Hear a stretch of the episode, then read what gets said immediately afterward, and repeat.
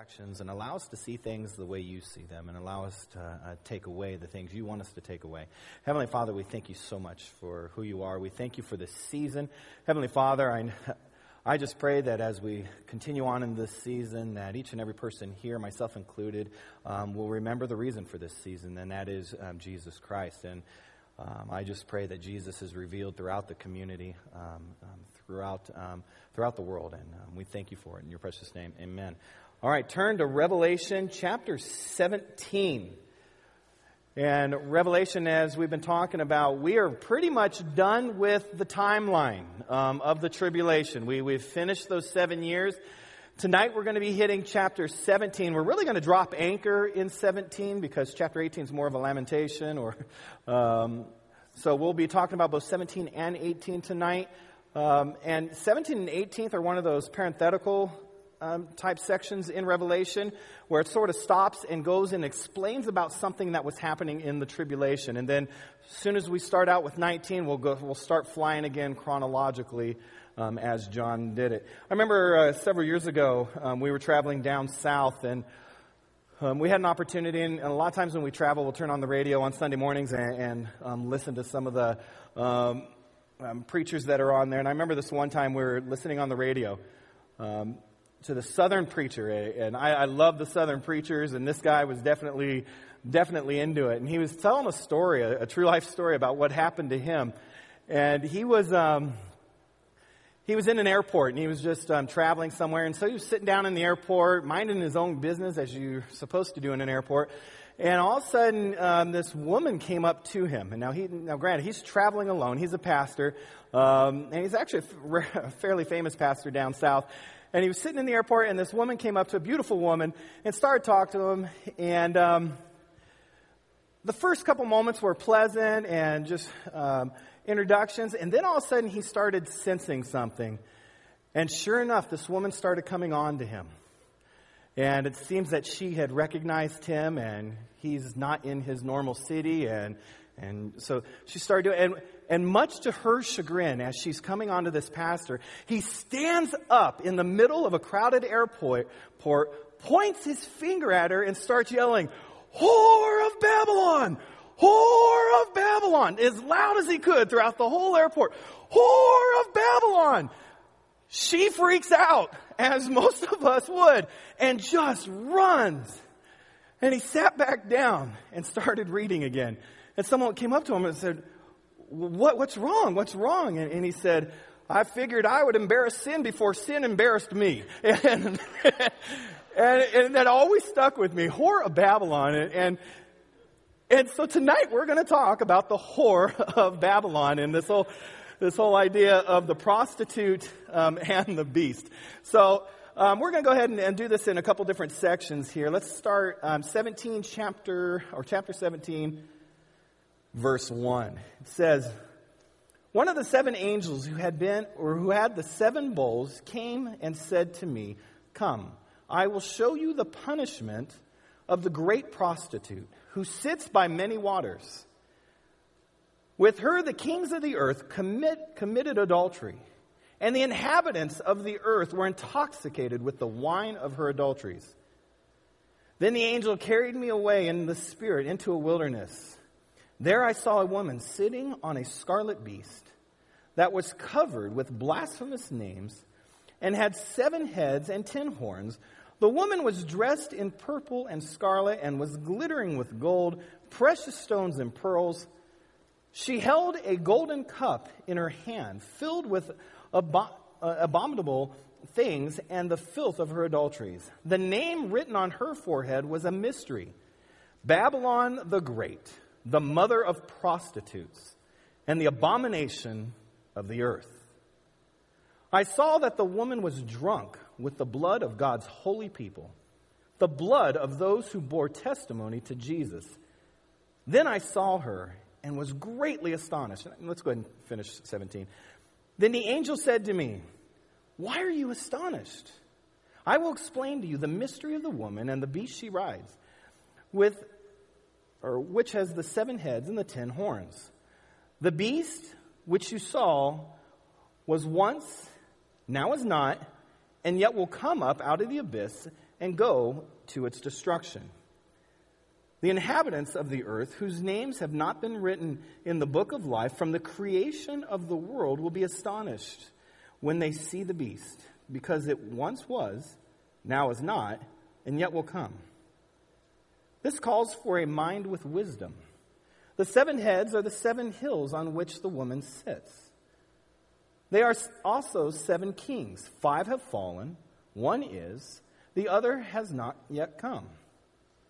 But when he does come, he must remain for only a little while. The beast, who once was and now is not, is an eighth king. He belongs to the seven and is going to his destruction. The ten horns you saw are ten kings who have not yet received a kingdom, but, but who, for one hour, will receive authority as kings along with the beast. They have one purpose and will give their power and authority to the beast. They will wage war against the Lamb, but the Lamb will triumph over, over them because he is Lord of lords and King of kings. And with him will be his called, chosen, and faithful followers. The angel said to me, The waters you saw, where the prostitute sits, are peoples, multitudes, nations, and languages. The beast and the ten horns you saw will hate the prostitute. They will bring her to ruin and leave her naked. They will eat her flesh and burn her with fire.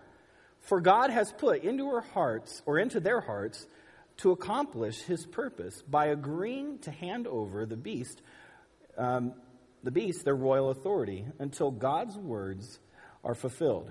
The woman you saw is the great city that rules over the kings of the earth. All right, that's simple. We can just cruise through that. Um, how many of you think that's a little confusing? Okay. So as you read through that, um, it, it, reads like um, something Batman would read from the Riddler, um, or something Indiana Jones would have to decipher to make sure he doesn't fall off a chasm or something like that. That this chapter is one of the most confusing chapters in all the Bible. And here's how we know it's confusing. There are probably at least 10 translations of this chapter, all from Bible believing, God fearing, well uh, respected men that are totally opposite of each other. So, as we go through this tonight, as we've been saying throughout, we're not going to really be dogmatic about the translation of this. I'm going to walk through it. I'm going to explain some possibilities of these meanings. Um, but the one key thing is, and it mentions it, it's a mystery. And anytime the Bible says this is a mystery, means it's probably not one of those things that's going to be easy to figure out. In fact, as we look at a lot of prophecy, is more easily understood after it's been fulfilled. You look back on it and go, duh, that's what it meant. Oh, this is obvious. And it helps to validate something that has happened. But you get on the other side of it and you're like, what does that mean? A lot of prophecies leading up to the birth of Christ, if you read them on this side of, of his birth, you're going, wow, okay, so he's going to be doing this, but this is going to. Afterwards, you look at it and go, oh, yeah, Okay, that's exactly what happened. That makes sense. And so I think a lot of these, especially in this, we're going to be up in heaven going, oh, that was cool. Okay, because I didn't get it when I was on earth. Um, so let's go back and look at um, the first couple verses here. One of the seven angels, now, one of the seven angels, remember, um, at the end of tribulation, we've got this, the last series of judgments. Okay, so we had the seven seals, and within the seven seals, we had what? The seven trumpets. And then after, uh, in the seventh trumpet, we had the seven bowls or vials. Okay? So this is one of the seven angels that was pouring out one of the bowls. One of the seven angels who had, who had the seven bowls came and said to me, Come, I will show you the punishment, or judgment would be another word for that, of the great prostitute. Some of your um, translations would say whore or harlot, who sits by many waters now, we talked about anytime the Bible talks about a great sea or a great, it, it typically means a people. It's typically referring to nations or people. And this is actually explained a little further on in the text. That's exactly what this is referring to. Verse 2 With her king, with her, the kings of the earth committed adultery. and the inhabitants of the earth were intoxicated with the wine of her adulteries. Let's keep going because we'll explain what it means by the adulteries in a sec. Then the angel carried me away into a spirit, or into the spirit, into a wilderness. There I saw a woman sitting on a scarlet beast that was covered with blasphemous names that had seven heads and ten horns. Okay, so where have we heard that before? Remember, we talked about the two beasts that came out of the waters or out of the nations? Okay, one had set, uh, seven heads. Remember that? Okay, so this is referring back to that.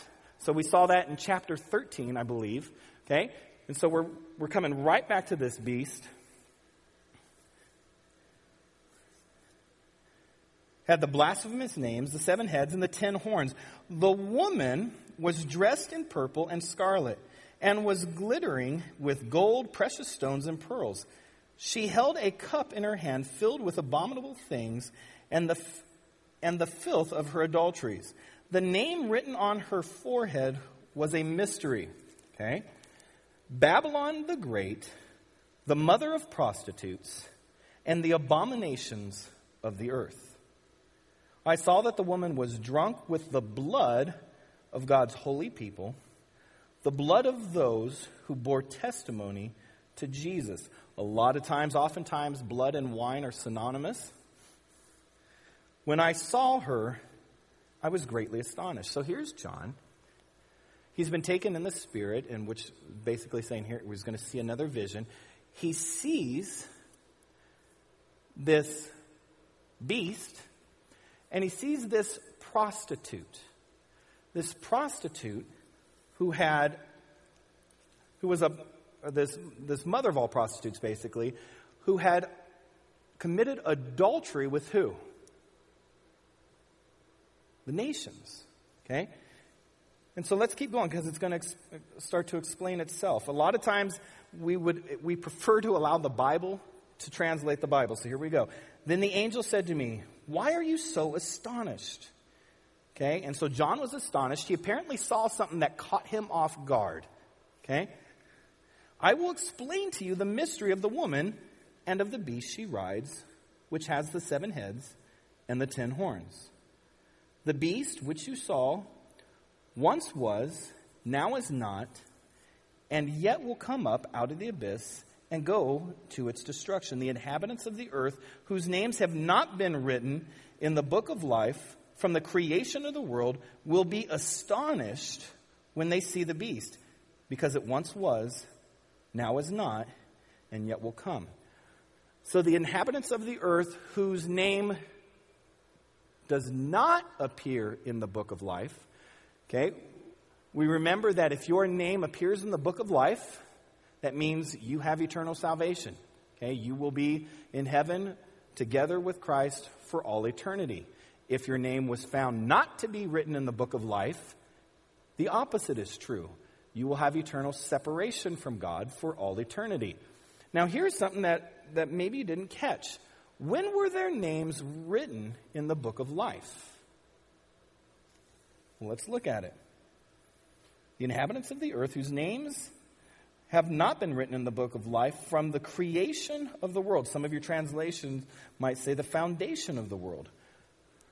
So when, when does your name get written in the book of life? When you accept Jesus Christ as your Lord and Savior? Or from the very beginning of time? Well, this one passage seems to be the clearest indication in all the Bible that your name was written at the very beginning, beginning of time, when the foundations of the world were laid. So, there's two thoughts on this. The Reformed thought is there you go. You were chosen. Okay, you were chosen from the beginning of time. So God chose you to be saved. Others would say, no, God wrote your name at the beginning of time because he foreknew you would choose him. Okay? But either way, we do understand that people's names were written in the book of life at the very beginning of time. Verse 9. This calls for a mind with wisdom. All right. So basically, it's saying, stop and put your thinking hat on. Okay?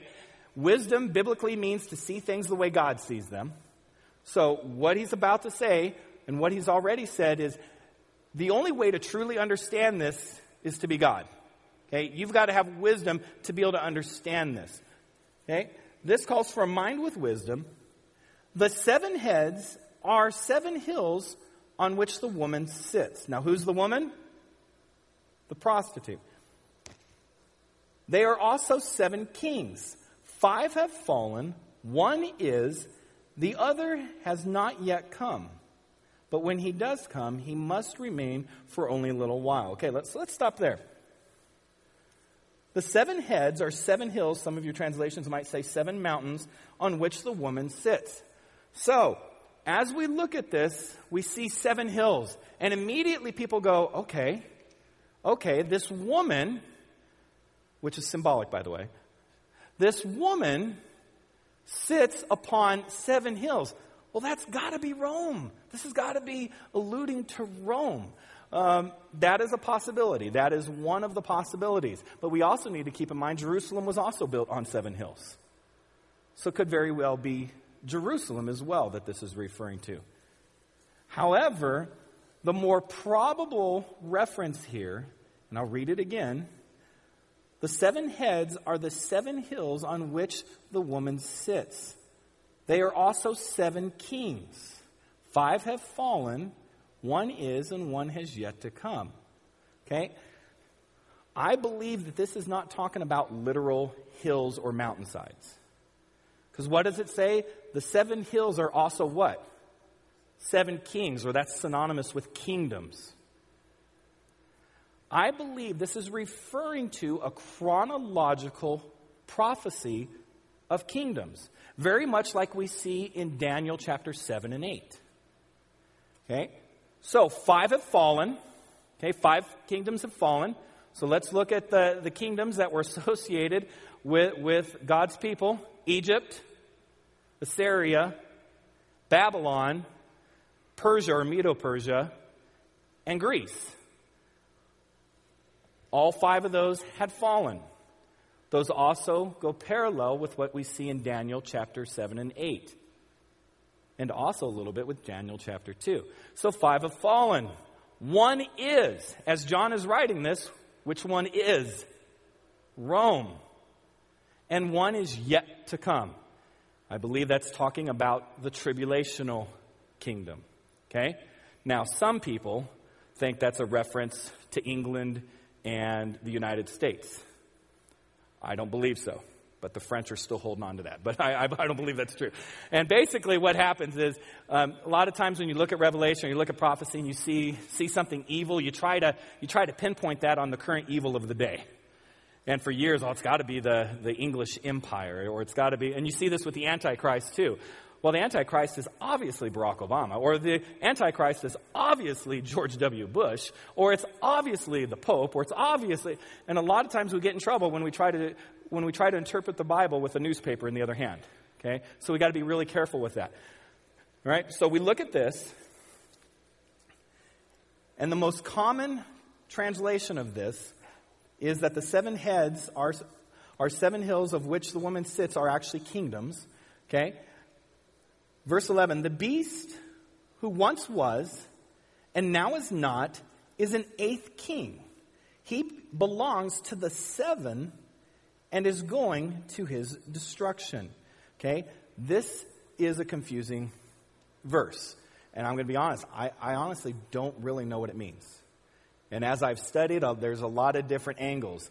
If I could tell you which way I'm leaning, I believe, and let's read it again the beast who once was and now is not is an eighth king. He belongs to the seven and is going to his destruction. Well, when we look at the beast, the one with seven heads and ten and ten horns with ten crowns on it, when we look at chapter 13, that was a reference to the Antichrist. Okay? So I believe this is also a reference to the Antichrist and probably a reference to the fact that the Antichrist was in power. He died, or at least it looked like he died. We don't believe he actually did die. And then he had some kind of fake re- um, resurrection. So he once was, now is not, you know, that whole thing. And then he becomes the eighth king. So he's part of the seventh, which again was the world or the, the empire to come. and it seems to divide the tribulation. It seems to divide the beginning when he was in power, then when he wasn't, and then when he came back, and the final piece is what leads him into destruction. Again, can't be dogmatic on that, but if I had to lean, that's probably which way I would lean on that.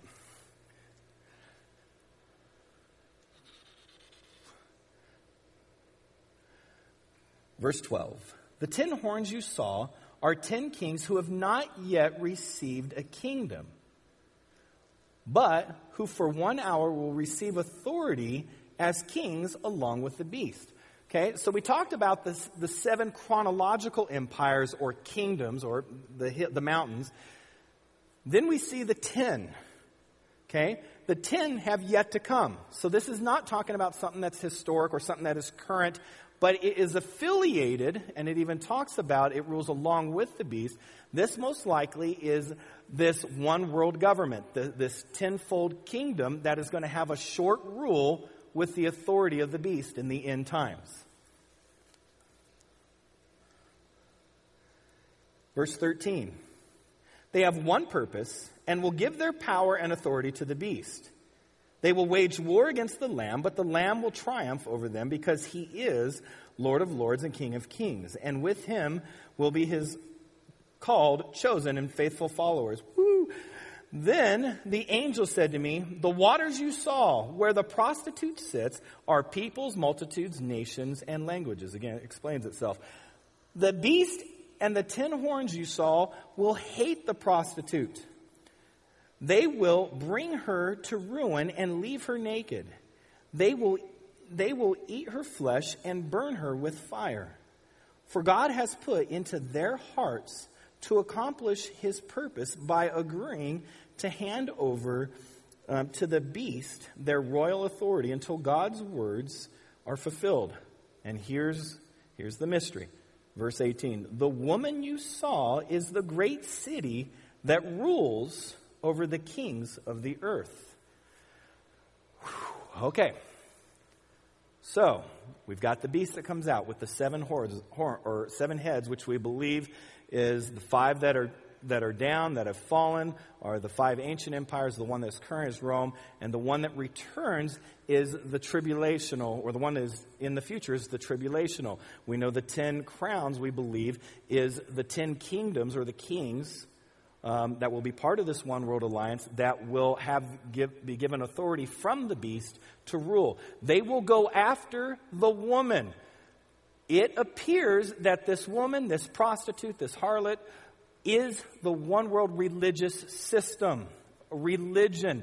Now, we got to understand who this is, and the best way to understand what religious system this is would be to understand well, what is this great city?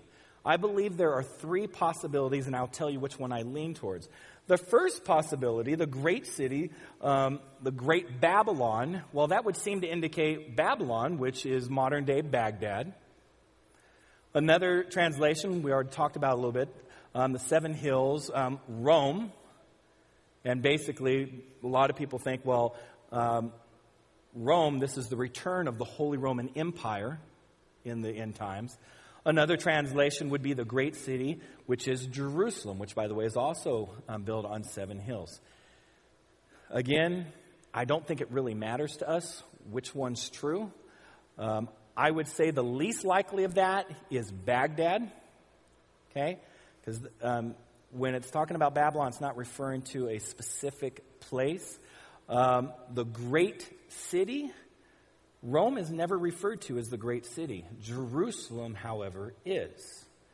And if we look at the context of what we've already read in Revelation, Jerusalem is the centerpiece, not Rome, not Baghdad. Jerusalem's the centerpiece. It's Jerusalem's where the Antichrist sets up his image and causes the abomination that causes desolation. So I believe, and again, can't be dogmatic, I believe that the great city is Jerusalem. So then, what is the harlot that is associated with um, this great city? Okay? Again, being that I don't think it's Rome, I don't think, even though this is a common interpretation, I don't think this is the Catholic Church. Okay? When Rome has been posited as the city, the great city, a lot of people said this is obviously the Catholic Church. And by the way, the Pope is the Antichrist. And that's typically what you, what you would hear. And this was more popular when Rome was the power of the world. Back in the time of Luther, it, when you would read this, you would go, yes, got to be Rome. It's got to be the Catholic Church. They're so oppressive. They're so evil. I honestly don't think it's the Catholic Church. Okay? Now, some credence maybe to that. Um, after the rapture happens, there will be religious systems that will still be intact. Okay? Now, I'm not saying that Catholics will not be raptured. Again, because you're Catholic doesn't mean you're Christian, and because you're Catholic doesn't mean you're not a Christian. Being a Christian means you have confessed with your mouth Jesus is Lord and believe in your heart that God raised him from the dead. That is what will save you. When the rapture happens, there will be some people in the purple seats as well. So, okay? So that I, I, honestly don't believe it's the Catholic Church. I don't believe Islam is also the great harlot, even though I guess you could make some. But I, I don't think that that is it. I think as we look at the great city, I honestly do think the great city that it's talking about is, is Jerusalem. And I don't think it's Judaism. But I think as we look into, into um, Revelation, we see a lot of compelling things. We've talked about the 144,000. We've talked about how Israel now becomes a focal point again because the church has been rapt, raptured out. So Israel does become a focal point, and, a, and it indicates that a lot of um, people out of Israel, out of the tribes, will accept Jesus Christ as their Lord and Savior. And it does seem to indicate that um, as you look back at the history of the world, this great harlot has committed adultery. Okay? So, where we get the term adultery for? What, what is adultery? When you break your commitment. Okay? When you break your commitment. So, if, if you are married to someone and you break that, that, that, that's adultery. The Catholic Church never had a covenant with God. Islam has never had a covenant with God. God's people have had a covenant with God. And throughout the Old Testament, we see over and over and over again how God's people, who God had planned or who God put in a position to where they could actually rule the world. There was a time during Solomon's reign where kings and queens and were coming from all over the world to sit under his teaching. Israel had opportunity after opportunity after opportunity to take lead. Instead, they prostituted themselves to other kingdoms, to other gods, and they allowed Baal and they allowed all these things that the Bible was explicit saying, do not allow this to happen. And over and over again, we see Israel fall because they committed adultery, they broke their covenant. Okay? So when we look at this final world order, and, it, and, it's talking about this, this prostitute, there is that notion that, yeah, this could refer to Israel. This could refer to the fact that these people have, again, committed, committed adultery or um, basically accepted all religions instead of focused in on, on, on God. Okay? So, again, in the end times, it's hard to figure out exactly who this is, but it seems to indicate this is a one world religion that has allowed all other religions, and we sort of see this starting to build. Okay? We've seen this big push in the world right now to, you know what? Don't go all after Islam. Don't go all after Buddhism. Don't go all after. Bring them all together. Let's co exist. It seems to indicate that in the end times, there will be a, not only will there be a one world government, but there will also be a one world religion that basically prostitutes itself. It allows others to come in. So that seems to be what that, what that would be a reference to. But again, chapter 17, and there's a reason why it says um, this calls for a mind with wisdom. Anytime you talk about something that's a mystery, it's not going to be easily under, understood. But I, I, think that that's probably where I lean to. Um, I just, again, I, I'm very cautious about putting modern day newspaper headlines into the book of Revelation. Now, granted, if the rap- rapture happens tomorrow, then some modern day news headlines will apply. Okay? But we do know that Hitler's no longer the Antichrist. So again, we got to be we got to be patient on that. All right, so let's look at, at ver, uh, chapter 18. And chapter 18 really is more, it's more of a lamenting um, over the fall of Babylon. So after this, I saw another angel coming down from heaven. He had, a, he had great authority, and the earth was illuminated by his splendor. With a mighty voice, he shouted, Fallen, fallen is Babylon the Great. She has become a dwelling for demons and a haunt for every impure spirit, a haunt for every unclean bird, a haunt for every unclean and detestable animal. For all the nations have, have drunk the maddening wine of her adulteries. The kings of the earth committed adultery with her, and the merchants of the earth grew rich from her excessive luxuries. Then I heard another voice from heaven say, Come out of her, my people, so that you will not share in her sins, so that you will not receive any of her plagues. For her sins are piled up to heaven, and God has remembered her crimes. Give back to her as she has given. Pay her Pay her back double for what she has done. Pour her a double portion from her own cup. Give her as much torment and grief as the glory and luxury she gave herself. In her heart she boasts, I sit enthroned as queen. I am not a widow. I will never mourn. Therefore, in one day her plagues will overtake her death, mourning, and famine. She will be consumed by fire for mighty is the Lord God who judges. So again, this is just talking about the final death of Babylon. Okay, not a literal Baghdad, but the final death of this prostitute. And anytime you see twofold, it, it's just referring to the complete and utter judgment. Verse 9 When the kings of the earth who committed adultery with her and shared her luxury um, see the smoke of her burning. They will weep and mourn over her, terrified at her torment. They will stand far off and cry, Woe, woe to you, great city, you mighty city of Babylon. In one hour your doom has come. The merchants of the earth will weep and mourn over her because no one buys their cargoes anymore.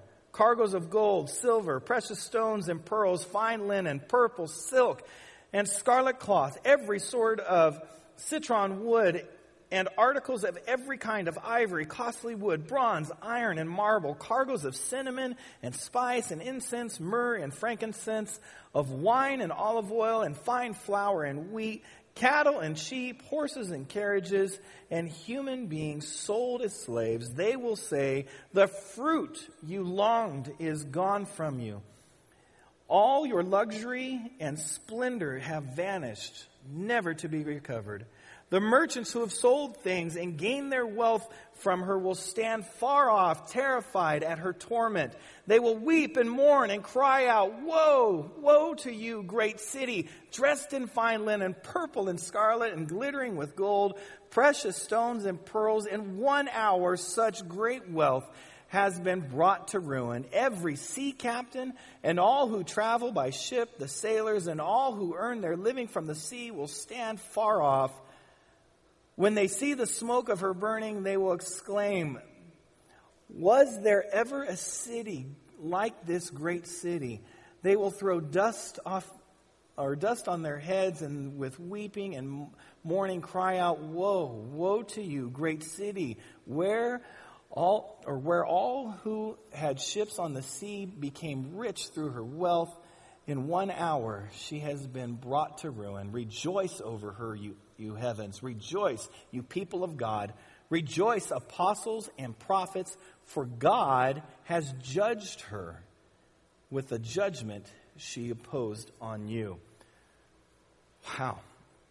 So here we have this great city we just transported into this, this end time tribulational moment where this great one world order, this one world religion, who had everything, had all the power, all the riches, all the blood on its hands from all the martyrs, who was proud, who was arrogant, all of a sudden, in short notice, it will be no more. What was once rich will have nothing. This mark of the beast that could, that could allow you to buy was now worthless. There's nothing, it's up in smoke. People will lament what they thought was true and accurate, what they followed, what they, what they took the mark on, what they put everything into was a fraud. The religion they thought was so perfect, so universal, was a fraud. And here we see this final judgment of this end times kingdom led by the Antichrist, led by the false prophet, and now it's nothing. It's no more. It's done. The final fall of Babylon. Then a mighty angel picked up a boulder the size of a large millstone and threw it into the sea and said, With such violence, the great city of Babylon will be thrown down, never to be found again. The music of harpists and musicians, pipers and trumpeters will never be heard in you again. No worker of any trade will ever be found in you again. The sound of a millstone will never be heard um, in you again. The light of a lamp will never shine in you again. The voice of the bridegroom and bride will never be heard in you again. Your merchants were the world's important people. By your magic spell, all the nations were led astray. In her was found the blood of the prophets and of God's holy people, of all who have been slaughtered on the earth. And with that, we close the tribulation. And with that, we close basically this entire story of this prostitute, this harlot, this satanic world thought, religion, it's finally done. Babylon is done. And we see in, graphic imagery, nothing will survive. Antichrist, you failed. False prophet, you failed. Satan, you lost. It's over. Now imagine John seeing this. And we read earlier on that he was astonished. I honestly think he was astonished to be taken out and seeing this vision of Jerusalem, going, oh my gosh.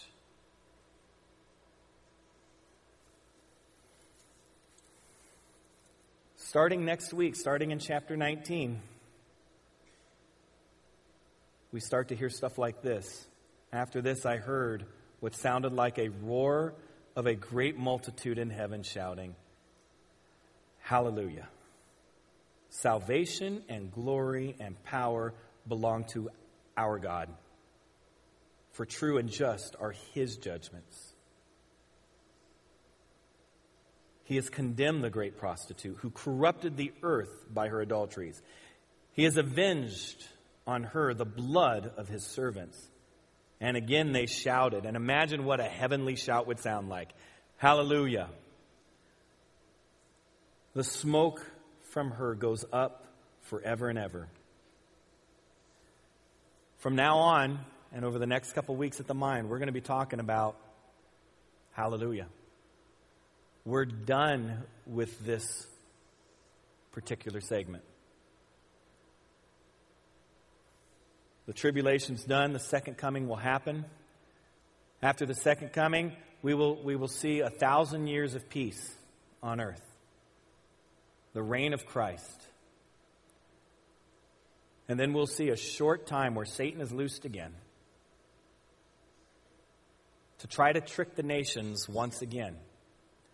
Now, we'll go into detail who those nations are that he's actually able to trick and who he's not allowed to touch. And then after that, the ultimate hallelujah Satan is thrown into hell forever and ever. And from that point on, we have eternity with our Lord and Savior Jesus Christ.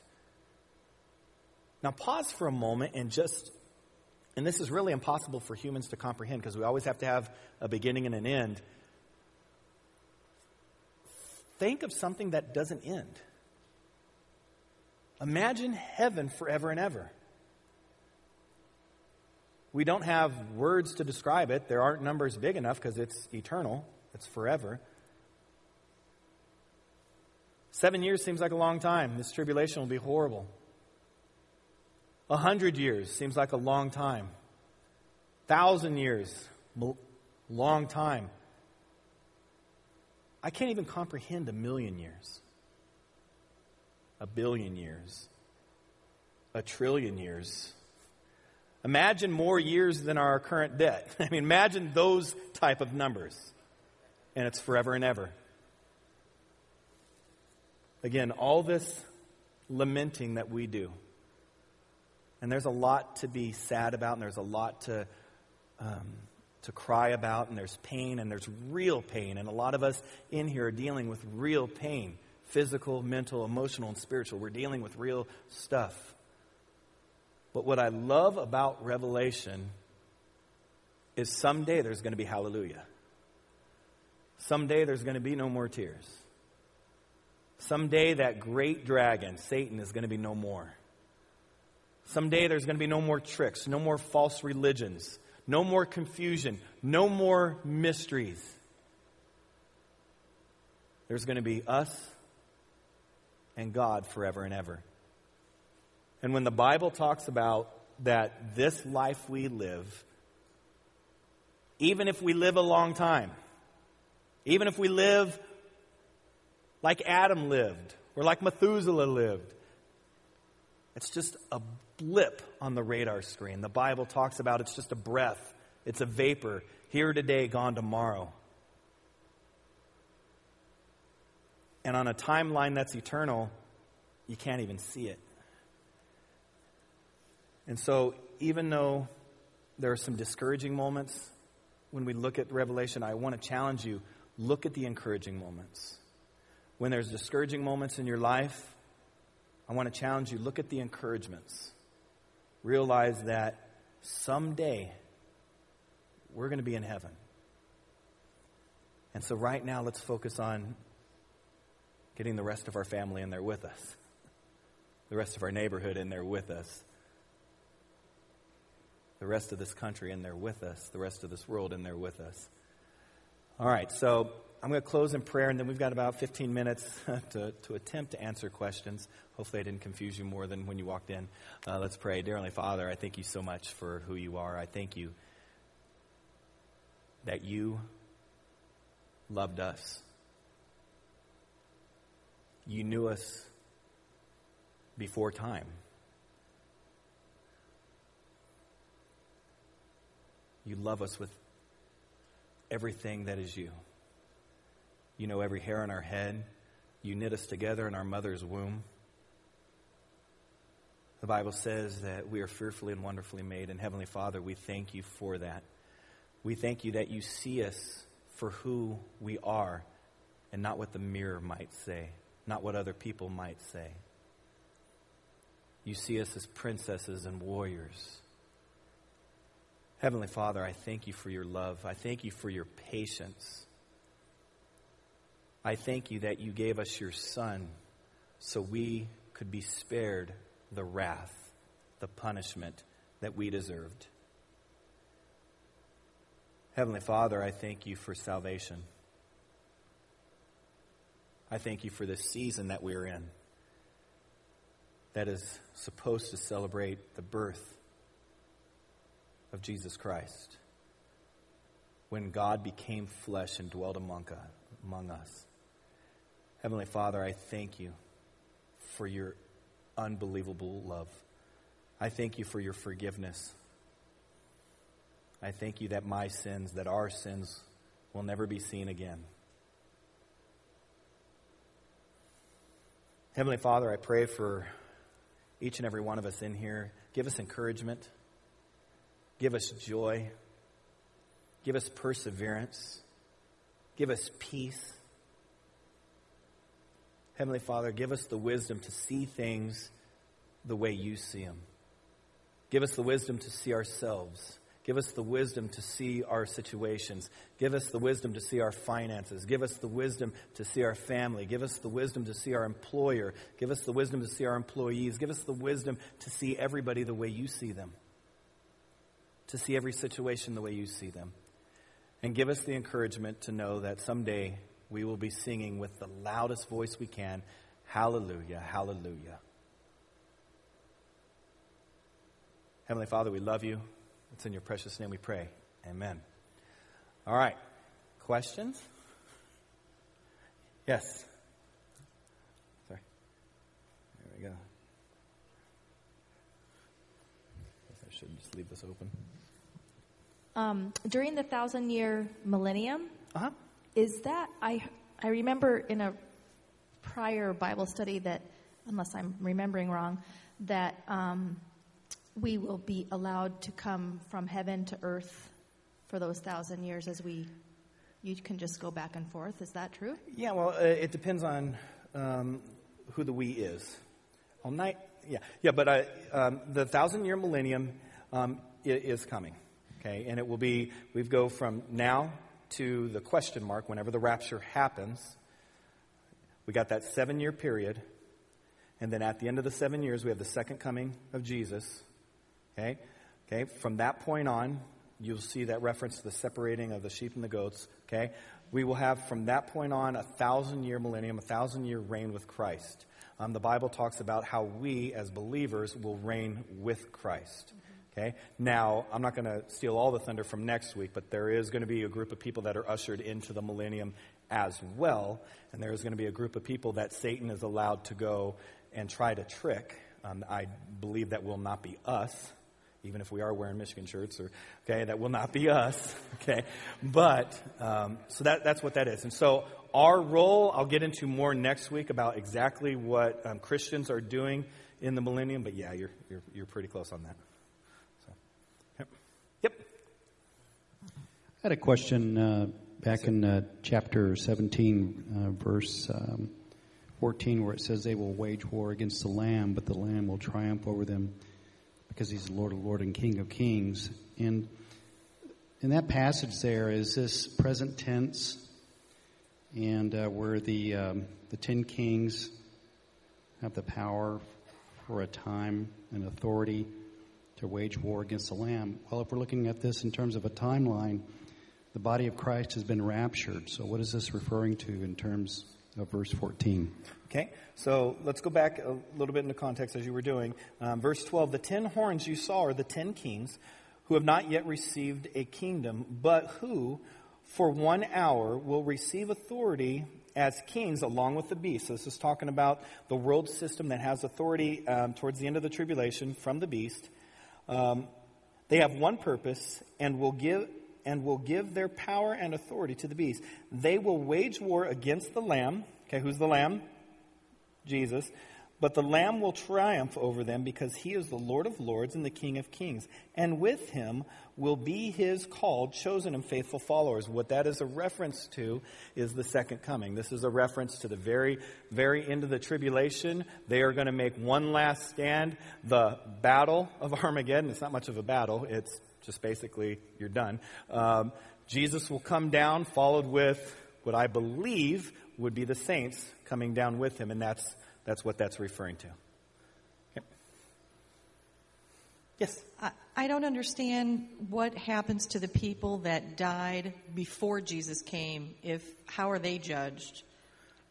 Before Jesus came. Right, they didn't get that opportunity to choose Jesus. They died before he came. So what happens? The first coming?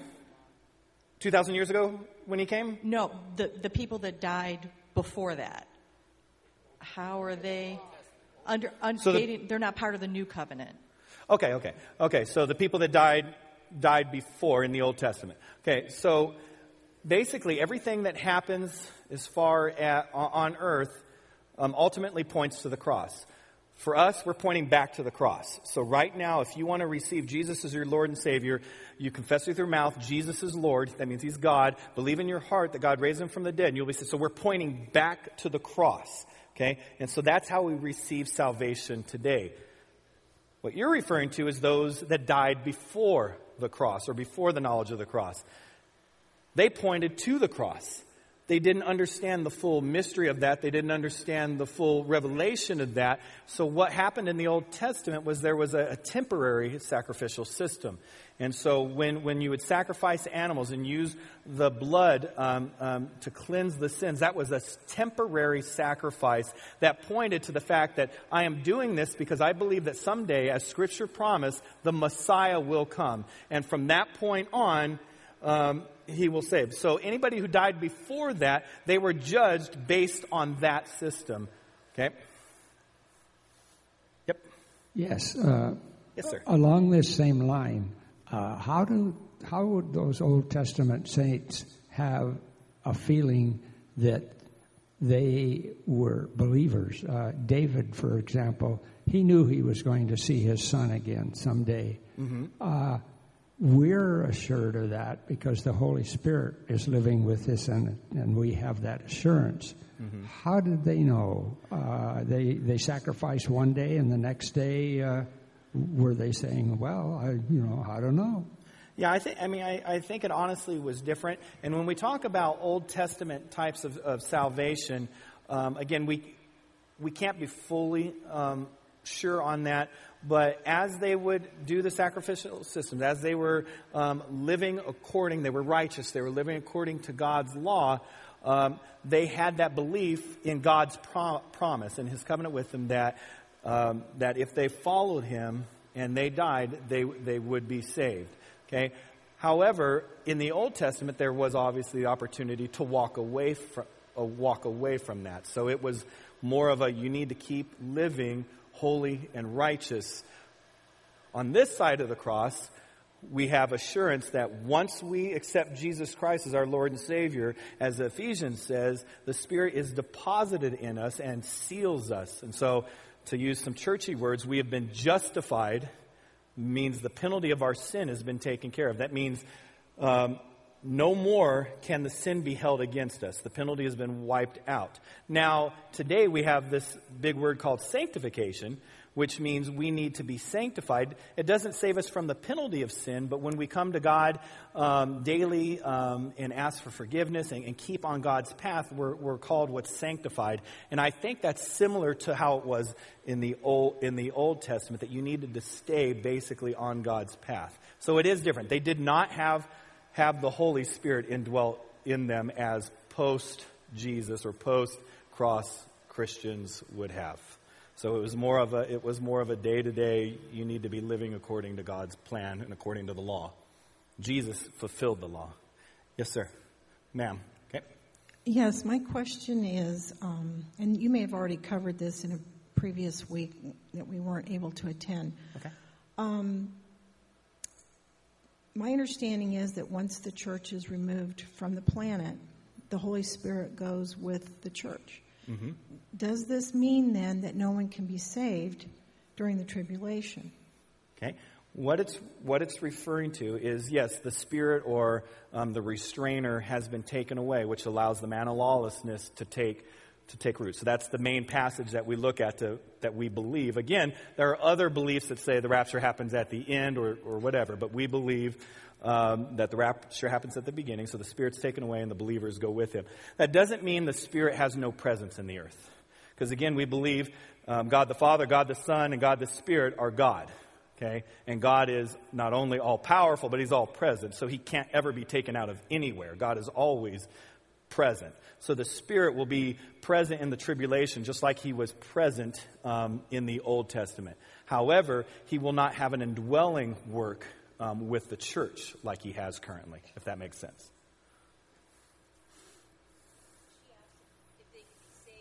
Oh, and to follow up. And so, could people be saved? Yes. But again, in the tribulation, I believe now we're referring back to the Old Testament type. You've got to die believing in Jesus Christ as your Lord and Savior. You've got to be living that life. Okay.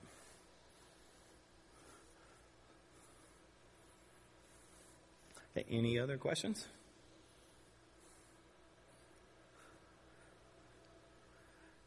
Yes, sir.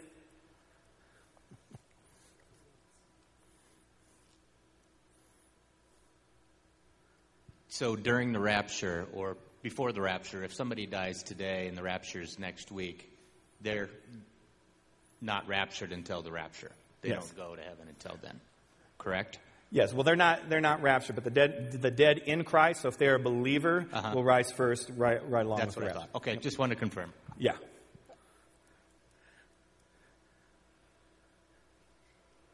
Yeah, that would be lame. you die and are you kidding me? I just missed it. It'd be like a two point conversion that just failed.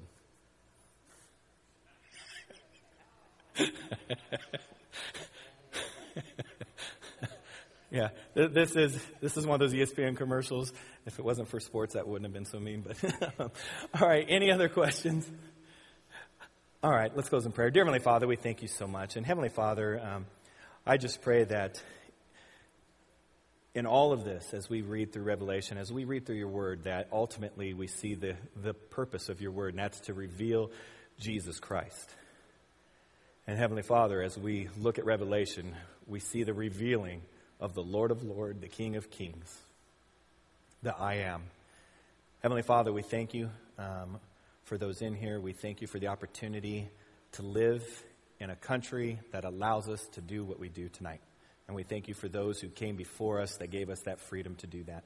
Heavenly Father, I pray for the next couple weeks as we close out this amazing book. Um, continue to give us your wisdom to see things exactly how you see them.